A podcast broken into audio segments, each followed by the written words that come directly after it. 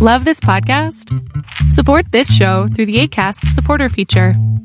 It's up to you how much you give, and there's no regular commitment. Just click the link in the show description to support now. When you're ready to pop the question, the last thing you want to do is second guess the ring. At Bluenile.com, you can design a one of a kind ring with the ease and convenience of shopping online. Choose your diamond and setting. When you find the one, you'll get it delivered right to your door. Go to Bluenile.com and use promo code LISTEN to get $50 off your purchase of $500 or more. That's code LISTEN at Bluenile.com for $50 off your purchase. Bluenile.com code LISTEN. Hiring for your small business? If you're not looking for professionals on LinkedIn, you're looking in the wrong place. That's like looking for your car keys in a fish tank. LinkedIn helps you hire professionals you can't find anywhere else, even those who aren't actively searching for a new job but might be open to the perfect role. In a given month, over 70% of LinkedIn users don't even visit other leading job sites. So start looking in the right place. With LinkedIn, you can hire professionals like a professional. Post your free job on linkedin.com slash people today. Give me the numbers. Exurgat Deus dissipentur inimici eius, et fugiancio derunt eum a facia eius. Let God arise, and let his enemies be scattered, and let all those who hate him flee from before his face. This is Caleb the Mechanic with Radio Free Catholic. Let's get started with a prayer. In nomine Patris et Filii et Spiritus Sancti. Amen. Sancta Michael Arcangela, defende nos in proelio. contra nequitiam et insidias diaboli est opraesidium. Imperet illi Deus supplices deprecamur, tu que princeps militae caelestis satanam aliosque spiritus malignos que ad perditionem animarum pervegantur in mundo divina virtute in infernum letrude. Amen. Cor Iesu sacratissimum miserere nobis, Mater dolorosa, ora pro nobis. Beatus Carolus et Domo Austriae, ora pro nobis. Domine, ostende facem tuum et salvierimus. Ave Maria Purissima, Immaculata Conceptio est. In nomine Patris et Filii et Spiritus Sancti. Amen.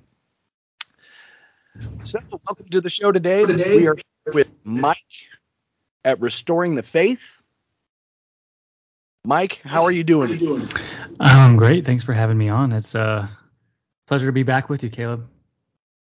It is a pleasure to have you back. It's been a little bit, but we're in your wheelhouse today with finances and talking about um, the challenges to e- ESG. That's the environmental, social, and corporate governance. And when I say challenges, someone has just risen up and decided that they were going to begin to start putting it, putting together a fund, um, I guess, an investment plan um, to combat, or not combat specifically, but to compete with and break the back of the major corporations that are all getting on board with this ESG scoring system, which is literally just to find a way to break every industry that brings everything actually helpful to humanity for its prosperity. Um, the guy's name is Vivek Ramaswamy. I don't know a whole lot about him.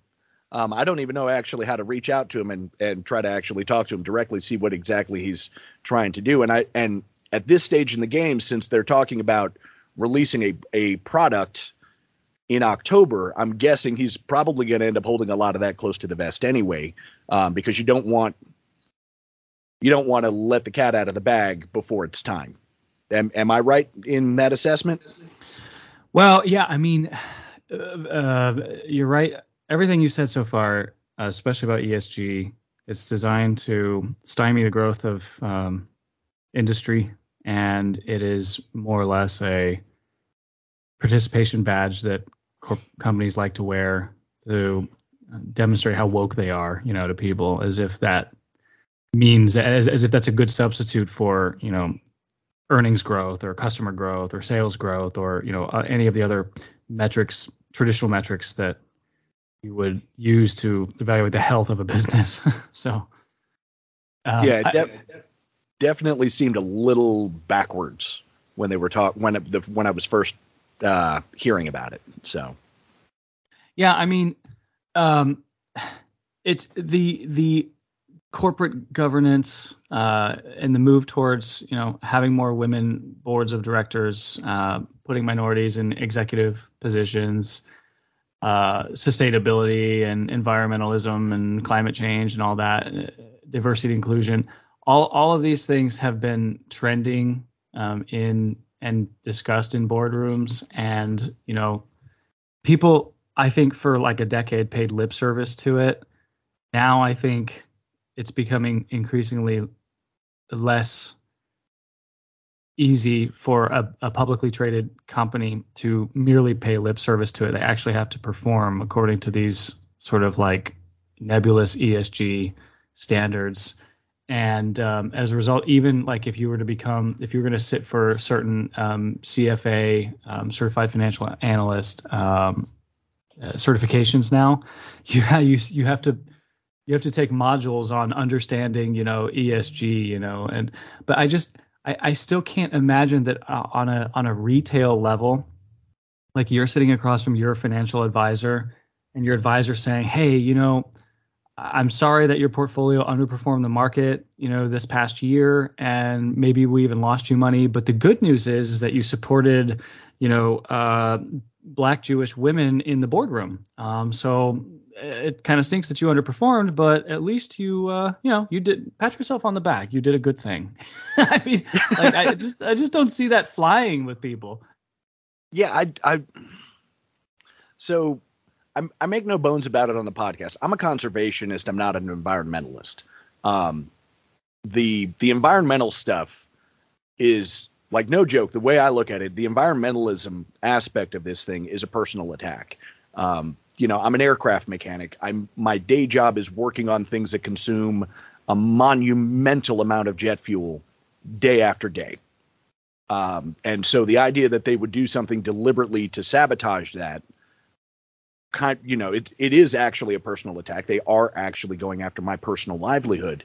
Um, with the social stuff, I will tell you that being a mechanic, um, the the diversity, equity, and in, or, or was it diversity, diversity, equity, and inclusion? Um, the that whole metric doesn't measure compared to how well you can turn a wrench. You know, it, it like literally every part of this, as I look at it, I go, this is like you guys are trying to break every everything, pretty much. Yeah. Um, you know, if we, if we only hired mechanics based on on you know getting that intersectionality that would be devastating. And personally, like I know I know I would find myself pulling my hair out. I'm a lead mechanic at my company. The you know, I've actually got to drive my team and I've got to be able to use my team effectively because we have these things called deadlines. You know, we have, you know, yeah. we've got these yeah, right. metrics that, you know, the aircraft has to be safe to fly in and we have these deadlines and it has to be safe within a certain period of time. And it like th- those are non-negotiables. The uh, you know, it, if I were to hire based only on that intersectional, uh, you know, pattern, good lord, I would say stop flying. I'm not even joking. I would say stop flying altogether.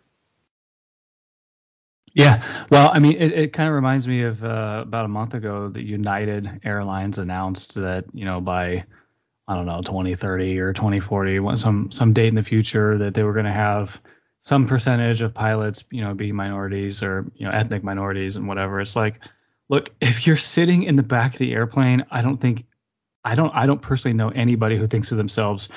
I really hope they have the most diverse cockpit of all time. You know, like you, you want someone who can who can land the plane. I mean, that's uh, you want to you want to know that you are being safely flown from A to B. Don't care what the person looks like, what their ethnic background is. Want the best pilot that I can get because that's what I'm paying for. You know, and it's like again, down at the retail level, at the individual user, consumer, customer level, I don't care if my my retirement account is helping, you know, um, h- helping to achieve diversity and inclusion if I'm underperforming the market, and I don't care if I'm sitting in a in in coach uh, if my pilot is diverse or inclusive. I, I care that my pilot's going to actually like be able to navigate the plane to the correct airport and land and you know whatever. So I mean ESG ESG sounds nice from a marketing point of view, and again, I think this is why for 10 or 15 years, companies were able to get away with just, you know, uh, doing a hat tip to it and sort of like BSing and, and, and acknowledging it. But as it becomes more and more like real, um, like you know, where, United Airlines is no is no longer going to hire the best pilots, then that becomes a real concern. Um, I think, and and uh, to the extent, and and and you're right, it is designed, it is it is part of the communist plan to destroy private industry. And in and uh, one of the ways that communists succeed in implementing communism, uh, I talk about this quite a bit. There are like three or four major fundamental pillars that they need, and one of them is what we're what we're witnessing here, which is to incite class warfare uh, between various groups of people. It doesn't matter if it's economic classes or social classes or ethnic classes, so long as it is constantly top of mind that we that there is strife and struggle in between groups of people that are identifiable. That serves the purpose of implementation of communism. Um, because they want us pitted against each other. So them cramming ESG down our throats when we as rational um, consumers don't want it that is that is by design like they don't like say, stated another way the people who pretend to care about ESG are just communists. They actually don't care about diversity and inclusion, and they don't care about environmentalist whack- wackoness. They actually just hate human beings and want to enslave them in, in communism. And so one of the ways that they do that is to break down our mental barriers against you know, like our, our rational um, economic decision making and force us into a position to where we eventually just accept the fact that yes, the, the highest and the, the highest virtue of a corporation is diversity and inclusion. It is not the profit motive. It is not the product that it produces. It is not the customers. It is not even the employees. It's literally just this nebulous social uh, goal of trying to hurt one group of people and help another group of people. Absolutely. And for our listeners, um, I know I know for my audience, my audience tends to come from pretty much pretty much around the world. Um, but and most of them actually like from across the U, from across the U.S. A lot of people have maybe never been to some place like New York City. Um, when I was born in New York City, the skies were brown, and they remained brown under the same under the same leftist.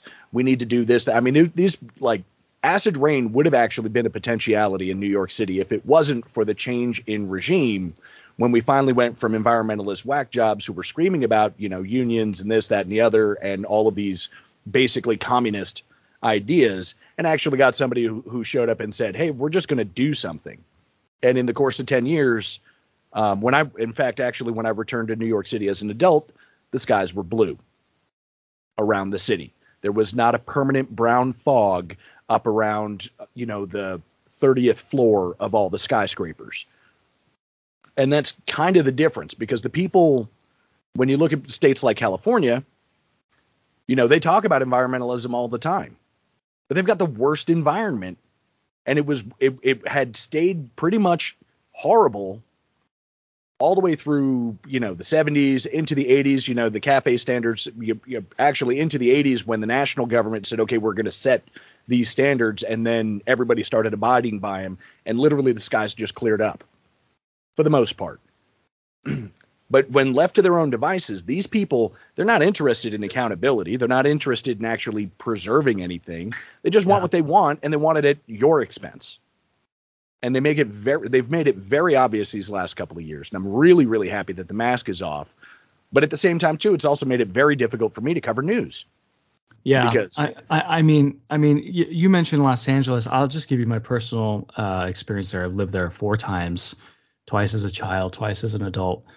I used to work in uh, the us bank tower there at, in one of the top floors. Uh, it was the tallest building uh, in la at the time. I think I think there's now a building that's taller than that.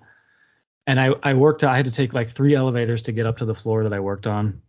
And from from my window view of, you know, greater Los Angeles, this was, you know, not not not not a huge number of years ago. So recent times, post you know environmentalist movement, post green cars, post all that. The, the disgusting layer of fog that hangs over Los Angeles on any given day is like viewable, especially when you're on like the 60 something floor or the 70 something floor. I forget what floor it was. And you could and and and it's especially and acutely noticeable on a on one of the rare days when it rains because after the rain the rain like grabs all the nasty fog and stuff in the air and, and takes it down uh, and all of a sudden the air is clear and then from my office i could see santa monica i could see catalina island uh, on, on a clear day uh, you know i could see for for miles um, which is which is remarkable because downtown Los Angeles is like I don't know 20 miles inland from the coast. So yeah. to be able to see the coast and and far out and all the way down to you know uh, only happen on a clear day and it was and but you realize on a clear day which was rare uh, how disgusting the place is normally. Now, one of the reasons why now you you have to go back and look at all of this because you say okay how is it that one of the most liberal, hippy dippy, you know, loser cities in, in the country with high crime and like high homelessness and, you know, piss in the streets and all, all the problems that LA has. I mean, they had the bubonic plague out, outbreak, you know, amongst the homeless, you know, in, in, in 2020. Um, so like, how does this happen to a place that's so progressive and so, you know, but one of the reasons why is because there's no infrastructure. And one of the reasons why there's no infrastructure is because the hippies blocked the building of roads and highways. The other thing is, is when with city planning, you know, when when Los Angeles was booming and it was building, um, they didn't allow anyone to build up. Uh, they had like strict height limits on what you could build, and so people built out, and yeah. that is what created this massive urban uh, growth uh, sub suburban growth. And um, so instead of you know building an apartment building, let's say you were restricted to build like two story buildings. So what is that? You know, that's duplexes or whatever. So um, so as a result, there's there there are not enough roads and highways to get around. You can't build any more because it's private property, and even if you wanted to buy out the private property and build roads and highways, there's a, a rare turtle standing in the way of that, so that will never happen. so everyone there uses cars and sits in traffic. I mean, you know, you you talked about the airplanes that that you work on that burn a bunch of fuel. I would argue that you know five million cars or 10 million cars or 40 million cars that are parked on a highway just idle, you know, and people are running their AC because it's hot. It's Southern California, um, and you're going one mile an hour on the highway for an hour um, you know, that's that's an immense, immense waste of energy and time and all that stuff. So, look, I, again, I'm I'm with you. I'm not an environmentalist. I'm a conservationist. I love God's creation. I think we need to be good stewards of our resources.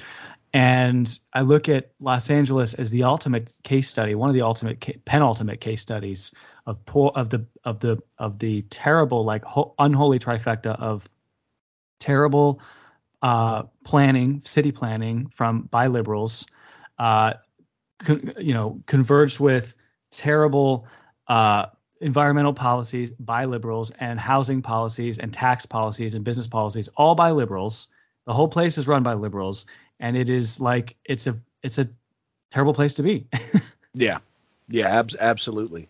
The um, it's funny because I I used to live in Southern California myself as as a uh, as a kid. Um, I was down in Orange County, and the things I like, I'm I would go home to New York, and I would see how mass transit worked and all that other stuff. And and granted, mind you, this is this is in the time when I'm you know on the outs with God. If you were to, going to describe me even even as a even as a teenager, obviously it's going to be the much more hippy dippy liberal bent.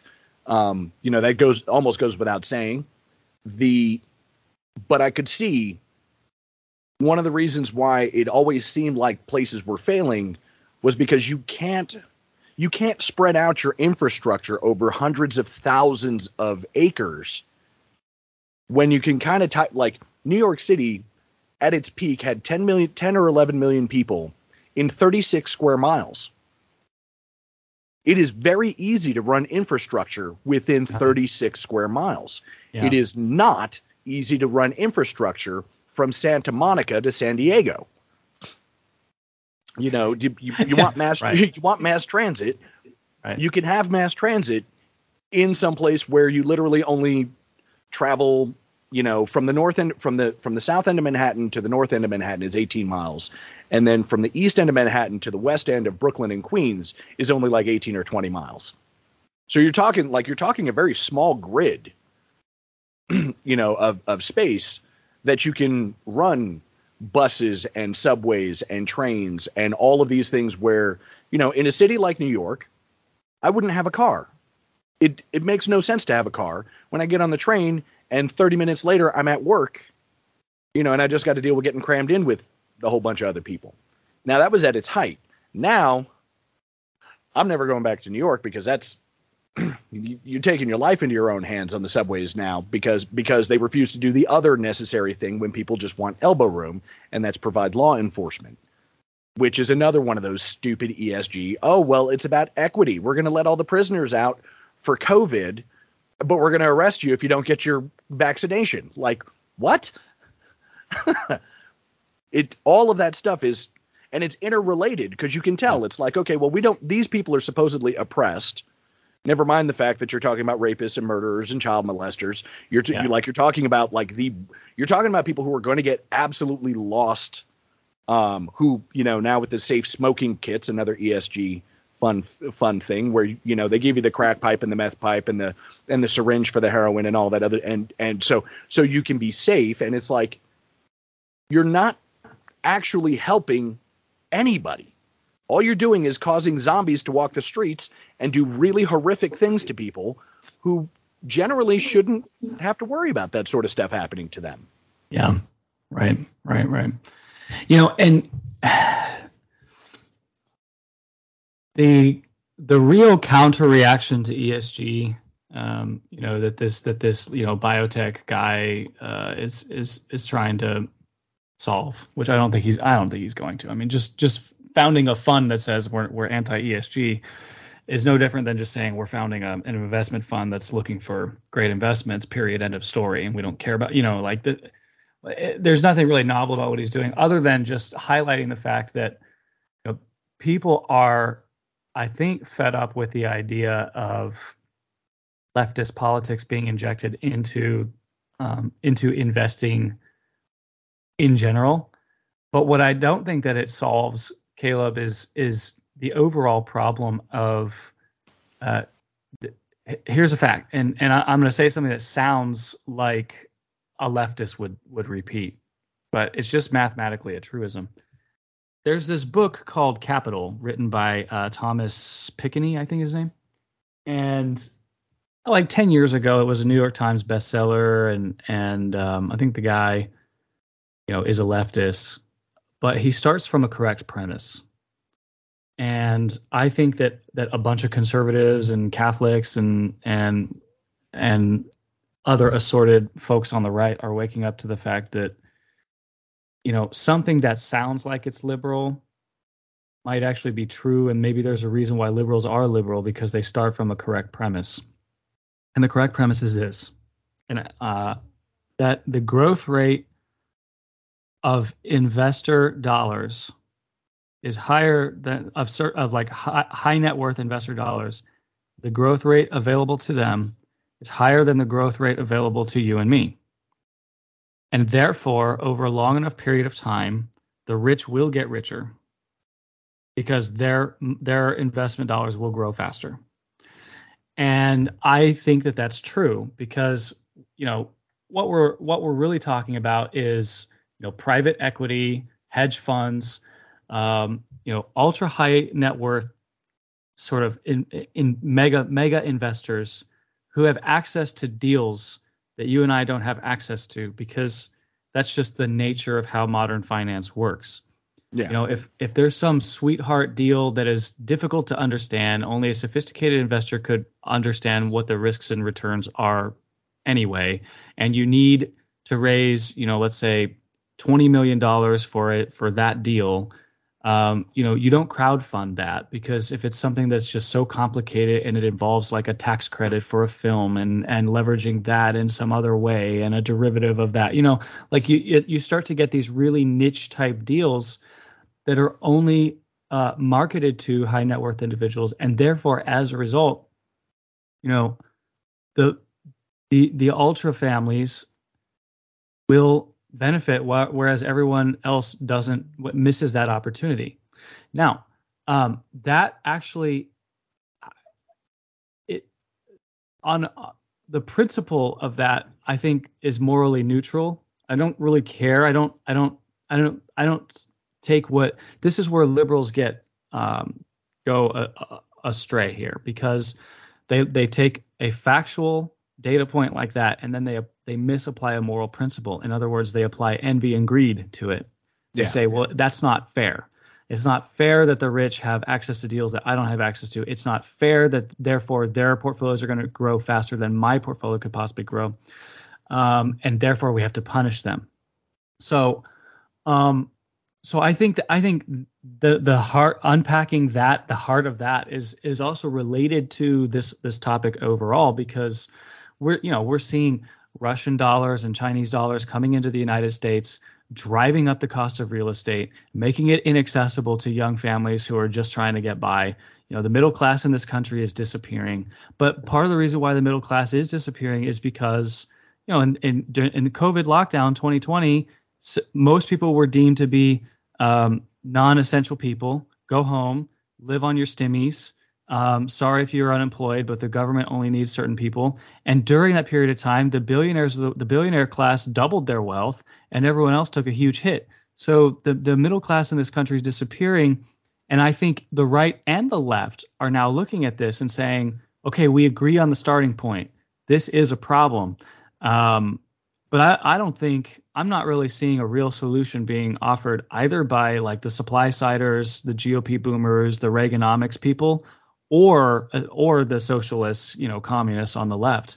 And I think I think the time for the us to be able to propose a third way, a Catholic way of doing things, is is absolutely ripe. I'm definitely with you on that one. Um, I'm definitely with you on that one, and I hope it shows up faster than my third way because my third way involves a lot of pain, death, and destruction. The um, because for 20 years I solved problems by blowing things up. Like that was what I was paid to do. You know, have, there's a problem in a certain location, they send people like me to eliminate the problem and eliminate could mean everything up to and including scorched earth. And they never let me play with scorched earth nearly as much as I would have liked.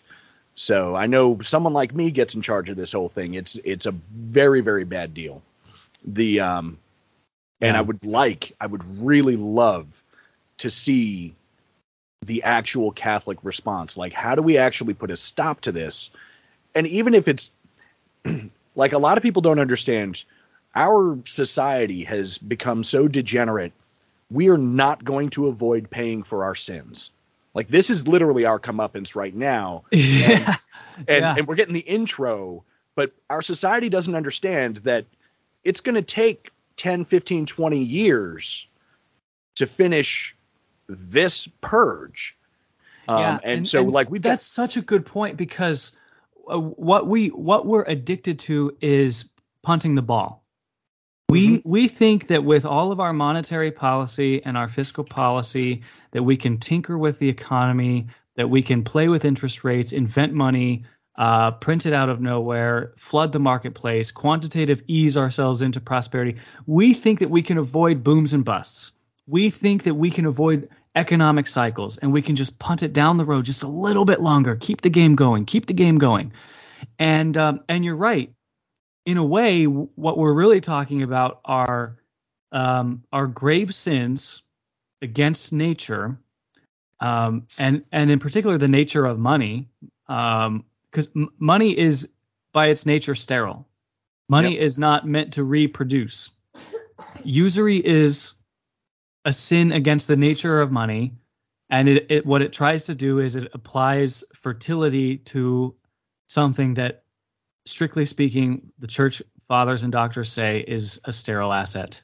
Mm-hmm. And so the sins that we have the, the economic sins that we have all committed and been a part of wittingly or not you know like i'm not saying that like anyone who's listening to this is like a sinner who needs to confess usury um but we're, what we're talking about is a generational sin a nation being judged by the sins of the nation that's scriptural Yep. we are living in a usurious environment uh where we where we are absolutely this is this is a brilliant point, Caleb, and this is something that I've been wanting to um, to get out there more well known. Um, but I, I, I haven't done a podcast about it, um, so I'm happy that this is happening. We're we're overdue for an economic chastisement. I mean, like, and and and we cannot quantitatively ease our way out of it. We we can we can delay the bubble as as long as possible, but at a certain point, it's just critical mass and it will happen. And I think what we're about to see is the is the confluence of 1970s style energy shortage, 1970s style inflation, possibly even Weimar Republic level inflation, Yeah. collapse of the currency, combined with the dot com bust of the of the 99 2000 2001 combined with the terrorist attack of 2001 combined with the housing crisis of 2008 all of that con, con, all at once every single asset in the economy is mispriced it's inflated uh, uh, first and foremost the united states dollar is inflated in its value and the only way that that that that continues uh, on is if the rest of the world plays the game with us.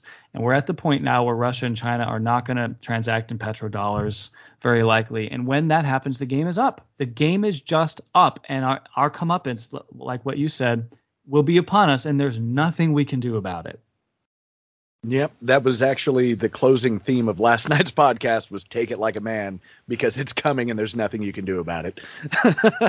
the, um, and I hate to be like it sounds like it's being nihilistic, but we're supposed to be as Catholic people, we're supposed to be more stalwart anyway. Like that's what we're called to be.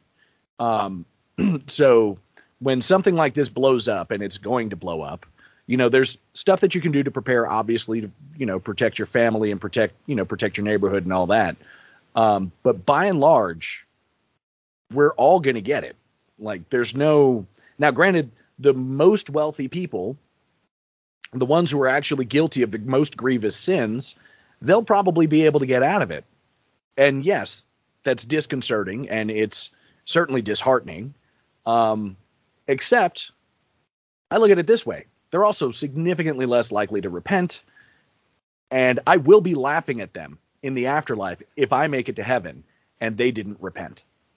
Well, I think that I mean there's there is something to that. It's you know God's justice. Uh, I, I would certainly recommend folks go to an Ignatian retreat and try to understand you know like how, how this works because it can be aggravating. It can be very very frustrating.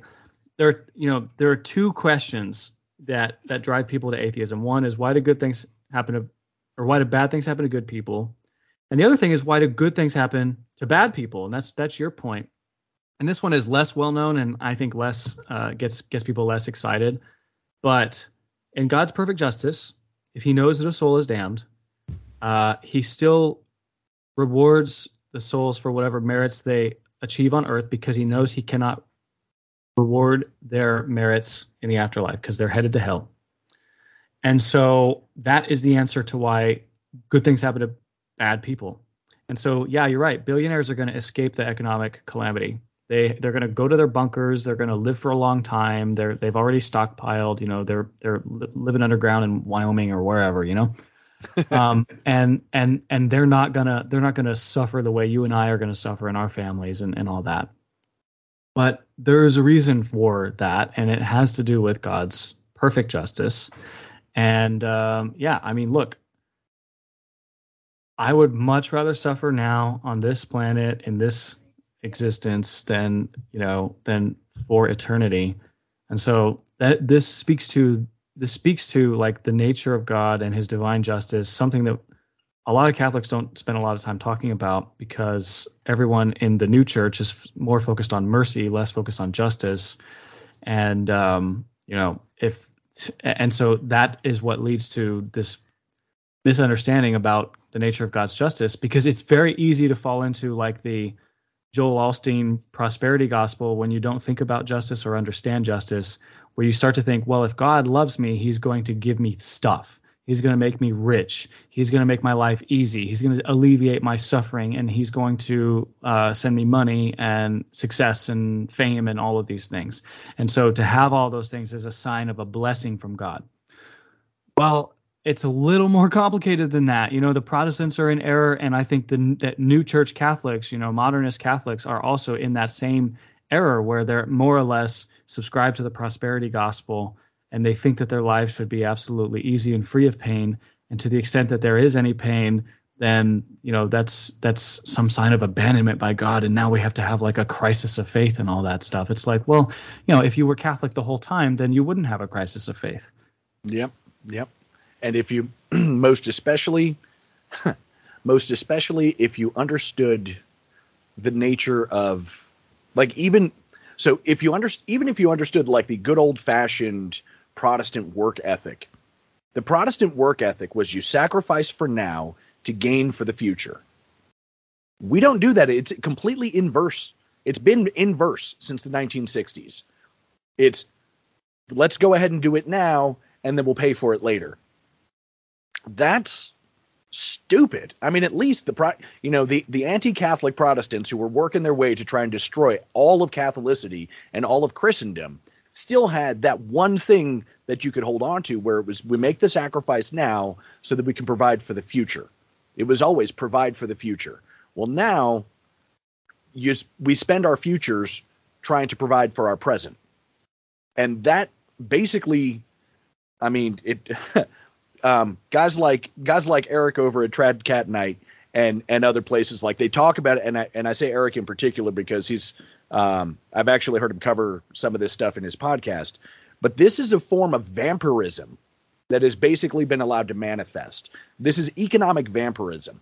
The boomer generation and the ones before them who are like, well, we can just go ahead, we can take out the loan now and we can pay for it later. We did that with our entire national economy.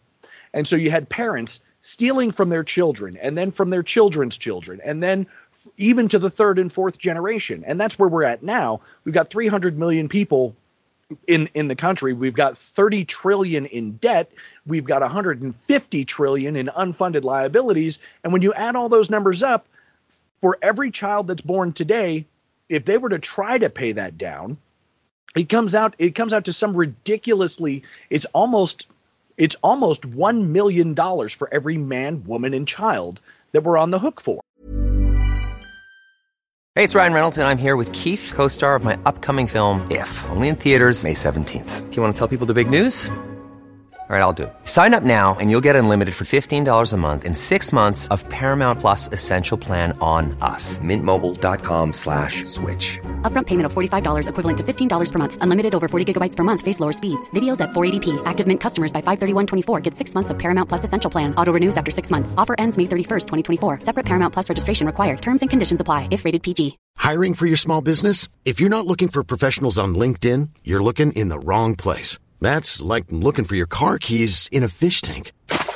LinkedIn helps you hire professionals you can't find anywhere else, even those who aren't actively searching for a new job but might be open to the perfect role. In a given month, over 70% of LinkedIn users don't even visit other leading job sites. So start looking in the right place. With LinkedIn, you can hire professionals like a professional. Post your free job on linkedin.com slash people today. Millions of people have lost weight with personalized plans from Noom. Like Evan, who can't stand salads and still lost 50 pounds. Salads generally for most people are the easy button, right? For me, that wasn't an option. I never really was a salad guy. That's just not who I am. But Noom worked for me. Get your personalized plan today at Noom.com. Real Noom user compensated to provide their story. In four weeks, the typical Noom user can expect to lose one to two pounds per week. Individual results may vary. How and it's no wonder you get college kids screaming about college debt. They don't need any more added to their plate because they're already being sucked. They're already being bled dry by their parents and their grandparents, which would have never happened in a place that was rightly ordered. Sorry, I didn't mean yeah. to get off on that rant. No, it's you're you're right. We we have no concept of planning for the future because you know we're we're um, contracepting and aborting our future. We have I mean we have more dog grandparents than real grandparents. So it's, it's a mindset. yeah, yeah, it most certainly is. The um, you mentioned that, and all of a sudden, and I just flash back to a to a minor incident because it, because my family is very I'm the only practicing Catholic in my family. So most of the rest of my family has no idea exactly how disgusting some of the more stupid like vapid statements that they make how disgusting it really is.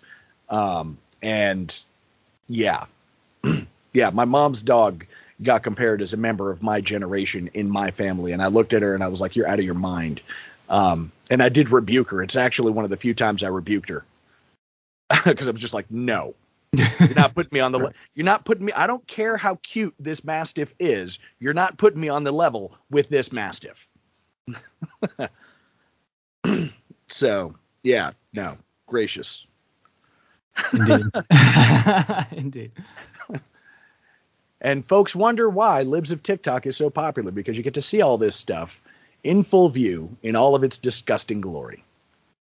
and it's I think one of the reasons why I had such why I had such an issue um, once the Supreme Court leak came out, like that was the moment that I realized I couldn't even cover news anymore because it was just like because it was it's the abortion issue and the arguments that they're making. It's identical to the arguments they're making with the LGBT issue. It's identical to the arguments they're making with the economy and ESG and the whole nine yards. And the whole thing is a culture of death and destruction and mayhem and degeneracy. And I, between that and 18 hour days, I just couldn't do it. right. Right. Yeah, and, and I think I think we're seeing more people unplug from the system, you know, whatever that system is and however however people sort of see that that system. I think we're seeing more people say to themselves like I don't I don't want to participate in this so-called global economy and and and whatever else, you know, and and I applaud those efforts. I mean, people are people are returning to the land. They want to be closer to their food source. They want to be more self-sufficient. Um, you know, I I think I think the overall rejection of the wage slave usury economy, you know, that's that starts you off with usury just to get through college, you know, uh, and then you you enter the real world, you know, saddled with debt for having been indoctrinated and then you and then you load up on debt to get a car. And then you know if you start a family then you're like okay i'm going to rent a house because i i have debt on my car i have debt on my college. Uh, my wife for whatever reason went to college which is a non-traditional thing to do anyway. Now she's bringing her debt into this thing you know and it's like um then you got to just take whatever you know the best job you can and work as hard as you can. And and people are like I know I'm just going to reject all that. People are skipping college now. People are are more interested in agriculture and and um, uh, you know sustaining self sustainment, and uh, I think it's a good thing. I do tend to agree. I do tend to agree. I'm. I wish I had the the impulse because every time I think about actually starting a farm, I go, couldn't you just build better machines? Like literally, that's what ends up happening in my head. I do wish I had the impulse towards that sort of thing. The um, particularly actually when it comes, I don't know why I managed to never go hunting in the in the entire time that I was armed. I managed to never go hunting for anything other than bad guys. Um, and I think it actually probably would have done me some good you know, to actually deal with something that I am going to have to clean and skin and all that other stuff. Um, because now I look at it and I'm entirely, I mean, I'm in my 40s and I'm way too averse to that sort of thing to actually start a farm. I'm more likely, no joke, I'm more likely to build a bunch of robots to go out and hunt, you know, to go out and hunt and clean deer. The, um, it's just, I wish it was in my constitution and, and the truth of the matter is I don't even have the, like now it's actually an investment to try and put it into my, like to actually work it into my constitution. The uh, consequences of actually having been born and raised as a city boy. So, the um, folks, that is my biggest indictment You will not be able to survive if you're born and raised as a city boy or a city girl. Yeah, it's just that's just think, a fact.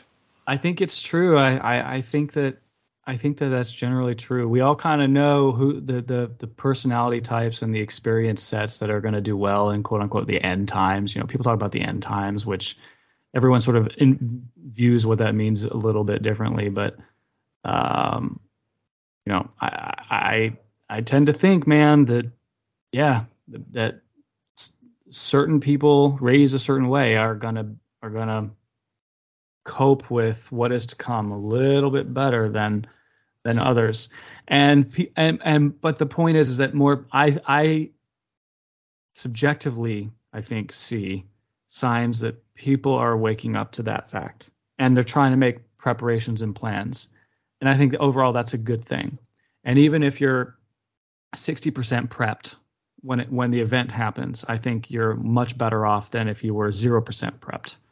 You yeah. know, and so it's like I you know, I'm I, I don't think that every single person listening to this podcast is able to have five acres and a milk cow and you know a diversified um, garden and a greenhouse and and five years of canned goods in a root cellar uh, overnight. It it just it takes a radical lifestyle change to get to that level, and it could take ten years.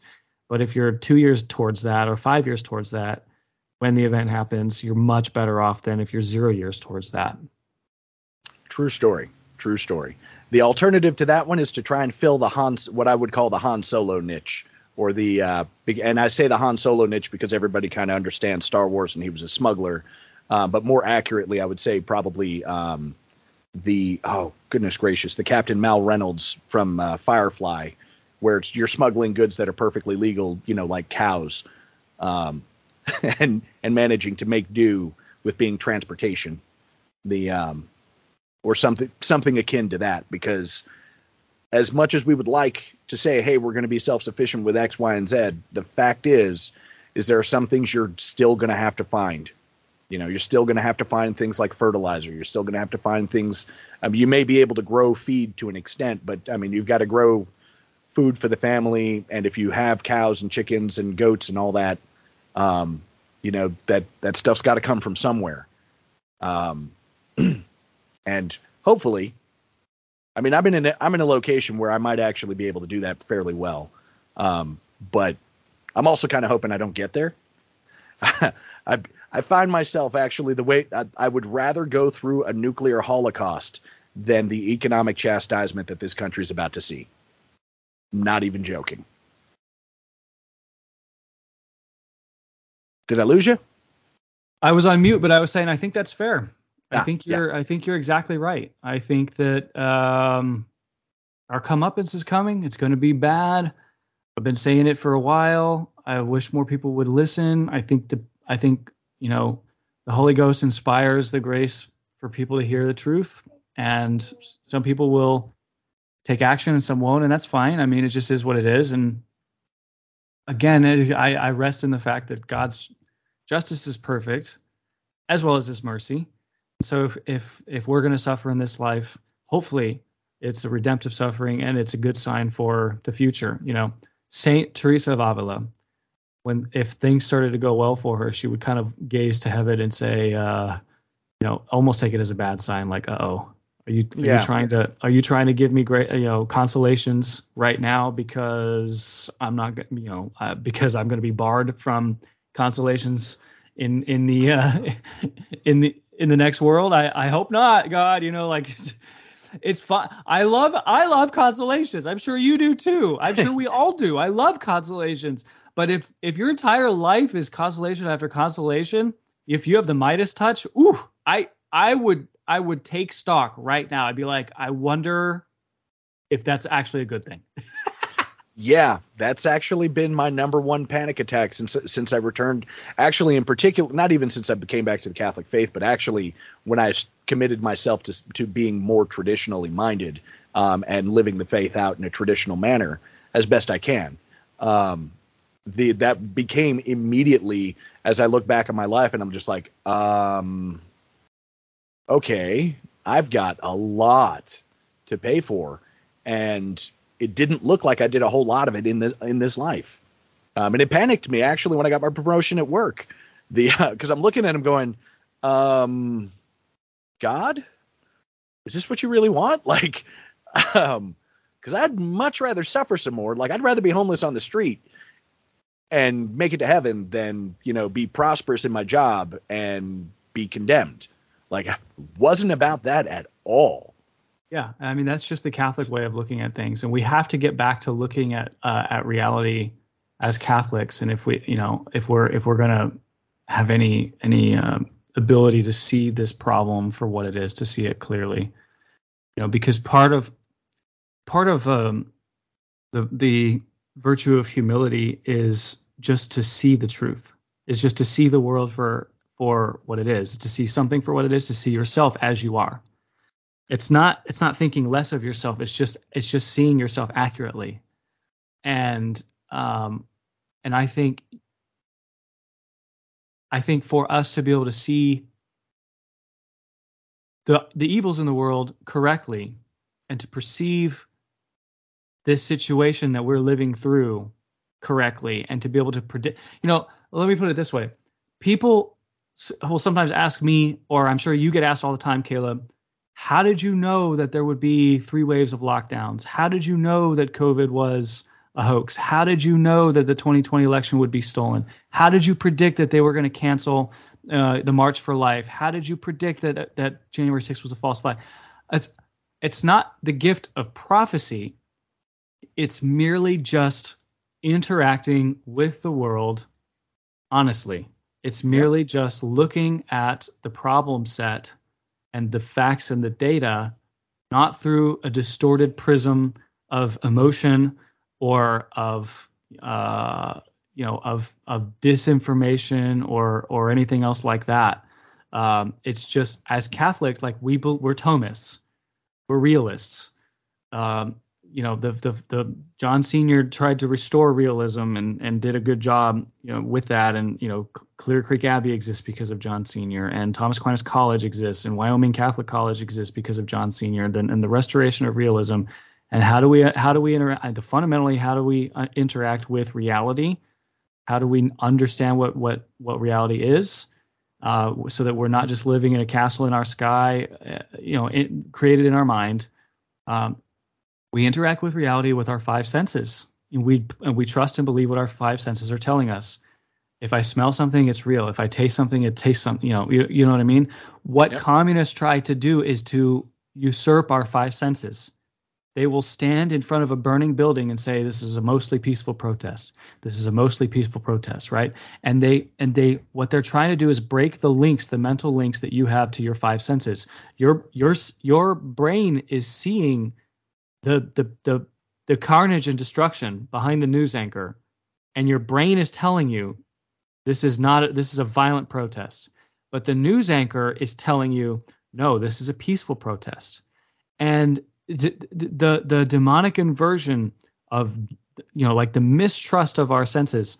That's what. So again, this just go this just goes back to I think that one of the themes behind all of this is just fighting communism and and recognizing that communism is is winning and it's going to win for a time in our country and it has won. Uh, and and we might even be one of the biggest exporters of communism now at this point uh, whether or not we choose to accept that and acknowledge that or not. But but point number two about communism i told you point number one of communism is is class strife. Point number two is breaking down the, the links between our connection to reality, causing us to disbelieve what our senses are telling us. And uh, you know, it's it's written about by fantastical writers, you know, like in 1984 and Brave New World or whatever. And that, yeah. and, and those books seem like they're so uh, they're still even to this day seem kind of far fetched. Um, but the the points the points in those books stands insofar as brainwashing is a real thing they're trying to brainwash us. They're trying to break our our our mental synaptic connections with our physical reality. And so as a result, the very few people who are actually, I would say, awake, like you're awake. I, I hope I'm awake. Um, I think a lot of traditional Catholics are awake. They see the world as it is. That's mere. It's it's again. It's not the gift of prophecy. It's not anything supernatural. It's literally just looking at the data for what it is. And what it is is that we are headed towards an economic, social, geopolitical calamity. There's there's no stopping it. There's only making local preparations with you, your family, your community, and your parish. Yep, absolutely. The uh, and actually, I think uh, some of this because as you were talking about it, I was reminded I was reminded of David Hume. David Hume is the first retard to say that just because I see it or just because ball A hits ball B doesn't mean that the resultant movement from ball B is caused by ball A. It, literally saying just because I saw what happened doesn't mean that what I saw happened. The dumbest and this guy's from uh, he was one of the early he was actually one of the early freemasons. And it's like that's philosophy. Um believe what you see believe what believe that what people tell you is what they mean even if it's not what they're going to do you know you have to take a lot of things in this world at face value and then compare that whatever actually happens as a result from that and take those results at face value. You know, if somebody says I'm going to do A and then turn around turns around and does the exact opposite of A, then you can assume that either they never had the intention of doing A or they don't know what A is. Period. But you yeah. have to take these people at their face value. Like you have to take them at face value and then see and then see what they do and take that at face value and then see yeah. the results and take that at face value because well, no, I mean, yeah, it, well, well, true. I mean, and and the, some Catholics are fond of saying, you know, you can't judge people or whatever. I absolutely can judge people. I'm not talking about judging the state of Bill Gates' soul. I'm just saying actions speak louder than words. You know, if if Gates is buying into, you know, monkeypox, uh, you know, vaccines, then I know he's he's he's foretelling what he's his next devious plan is. You know what I mean? So it's like there's nothing wrong with looking at the way people behave and their behaviors and interpreting that in a certain way.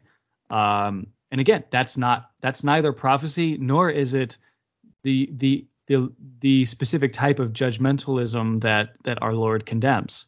Exactly. I I can't sit here and say that Bill Gates is going to hell. I can say that he's cooperating with the devil, and if he doesn't repent, that seems like it's where he's headed. But that's about as definitive as I can say about him. But what I can say is that he's working towards evil. Uh, he's he's benefited from COVID. He's appears to be one of the engineers of of the new world order.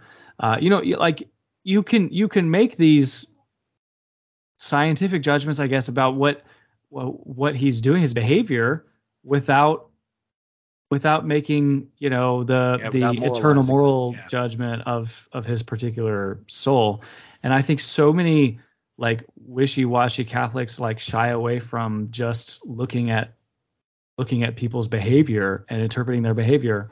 And we used to be a society where it was okay, it was pretty normal, where we would police each other, you know, and and you would confront somebody and say, hey, what, why are you doing that thing? Um, and you know, it turned out that now we we can't shame anybody and shame used to be like a pretty potent tool for social cohesion.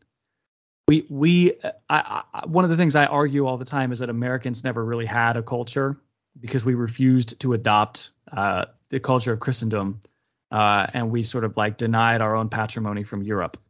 Yep. And so we invented our own like rugged individualist culture or whatever. But like freedom is not a culture uh, you know, and the Constitution is not a culture. Um, you know, a culture is a language, it's cuisine, it's it's religion, it's you know, it's all those things, and we just don't have any of that. We just we're just like a melting pot of whatever you whatever you want to do, you do. So yeah. like individualism is and and like a philosophy is not a culture, but but at a minimum we had at in lieu of a culture or like one of the things that you could say uh, that you could grasp onto and say well we it's it's a semi culture is we had we had cultural norms. We had a normative way of behavior. We had more mores, right? Yep. And the way to enforce those and to uh, sort of normalize them is through shaming people who deviate from that. So you, you can even see it if you watch an old Jimmy Stewart movie, the way that people used to talk to each other, at least as portrayed in film, you know, in the in the 30s and 40s, is hey, what are you what are you doing over there? You know, what is the meaning of this? People were confrontational. If you if you had if your behavior was more than one standard deviation away from the norm, then you were confronted by somebody. Yep. Absolutely. The um I think it's it's funny because obviously as a Catholic I don't believe in free speech. I don't believe in um, freedom of religion. Um, I don't even necessarily believe in the other three rights that are supposedly granted by the First Amendment. But if our nation were Catholic to the core, then the Constitution's a great framework to operate a nation from. But our nation's not Catholic to the core. Um, in fact, they've done a really good job in hollowing out even the last vestiges of Christendom from that core. And so, as far as I'm concerned, oof, it's my hot take of the day. That document can be used as toilet paper, and it's just as effective. In fact, actually, it would be more effective as toilet paper because we've completely hollowed out the core of any faith, of any morality, of any sense that people need to conform with a single set of rules at a minimum so we just know how to interact with each other. Yeah. I think the thing that probably caused most people to wake up wasn't the evils that were being done by these people. It was the fact that the rules changed like every two and a half minutes. You can say this, you can't say that. You can oh, you can do that now, but you can't say this.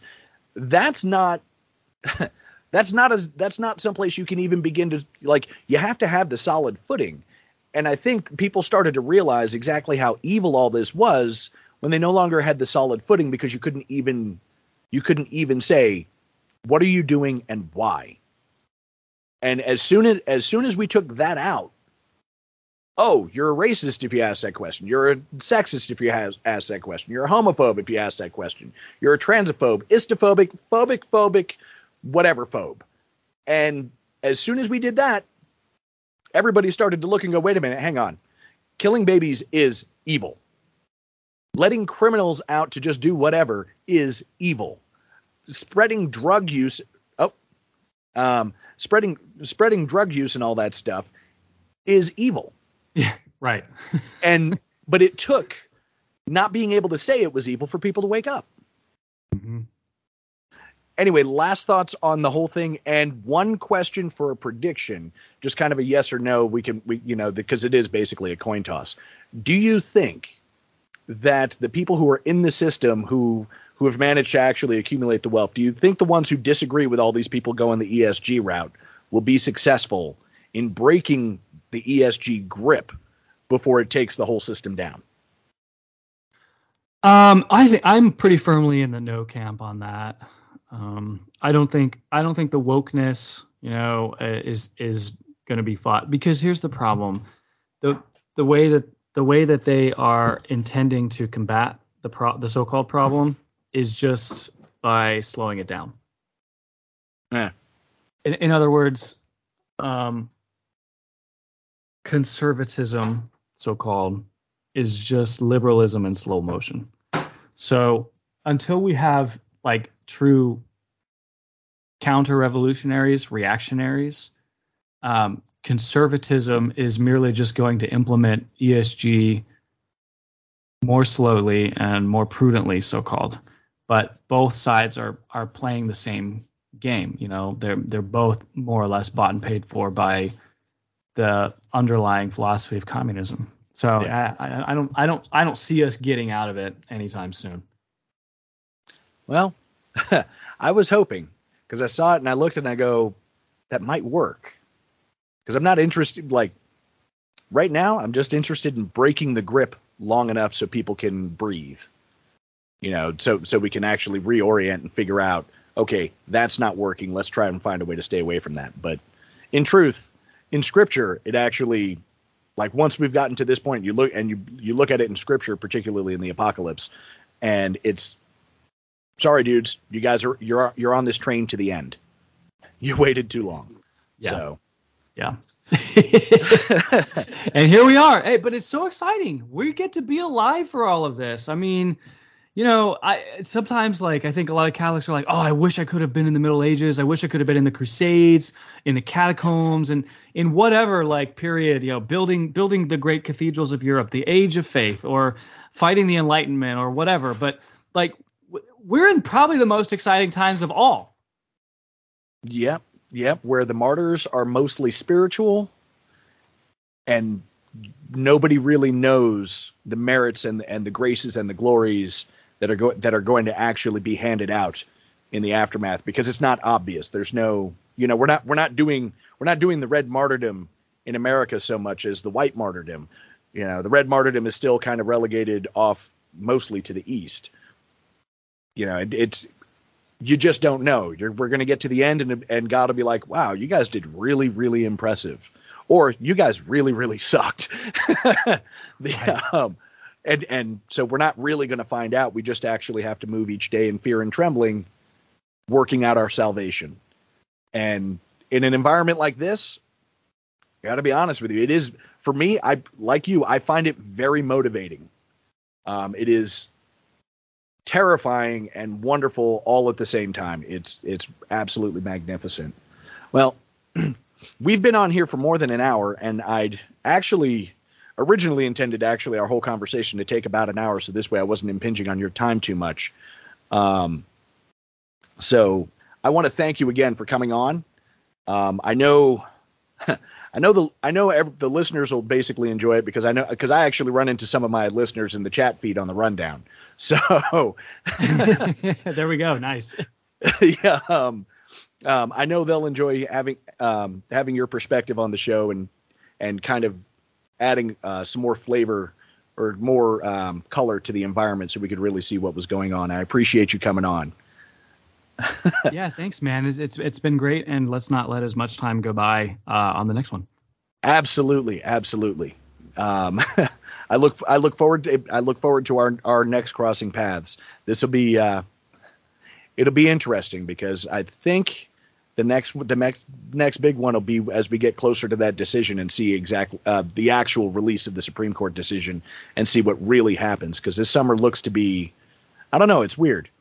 It looked like it was going to blow up immediately and just stay blown up like they did with uh, George Floyd, and then it didn't. Um, and then Ukraine looked like it was going to blow up into nuclear war, and it's still so- holding off. Um, and so it looks like there's it looks like we're up for lots of tension and not a lot of release. it's gonna get lit, without a doubt. Uh, be well, my friend. Thank you so much. Likewise, you too.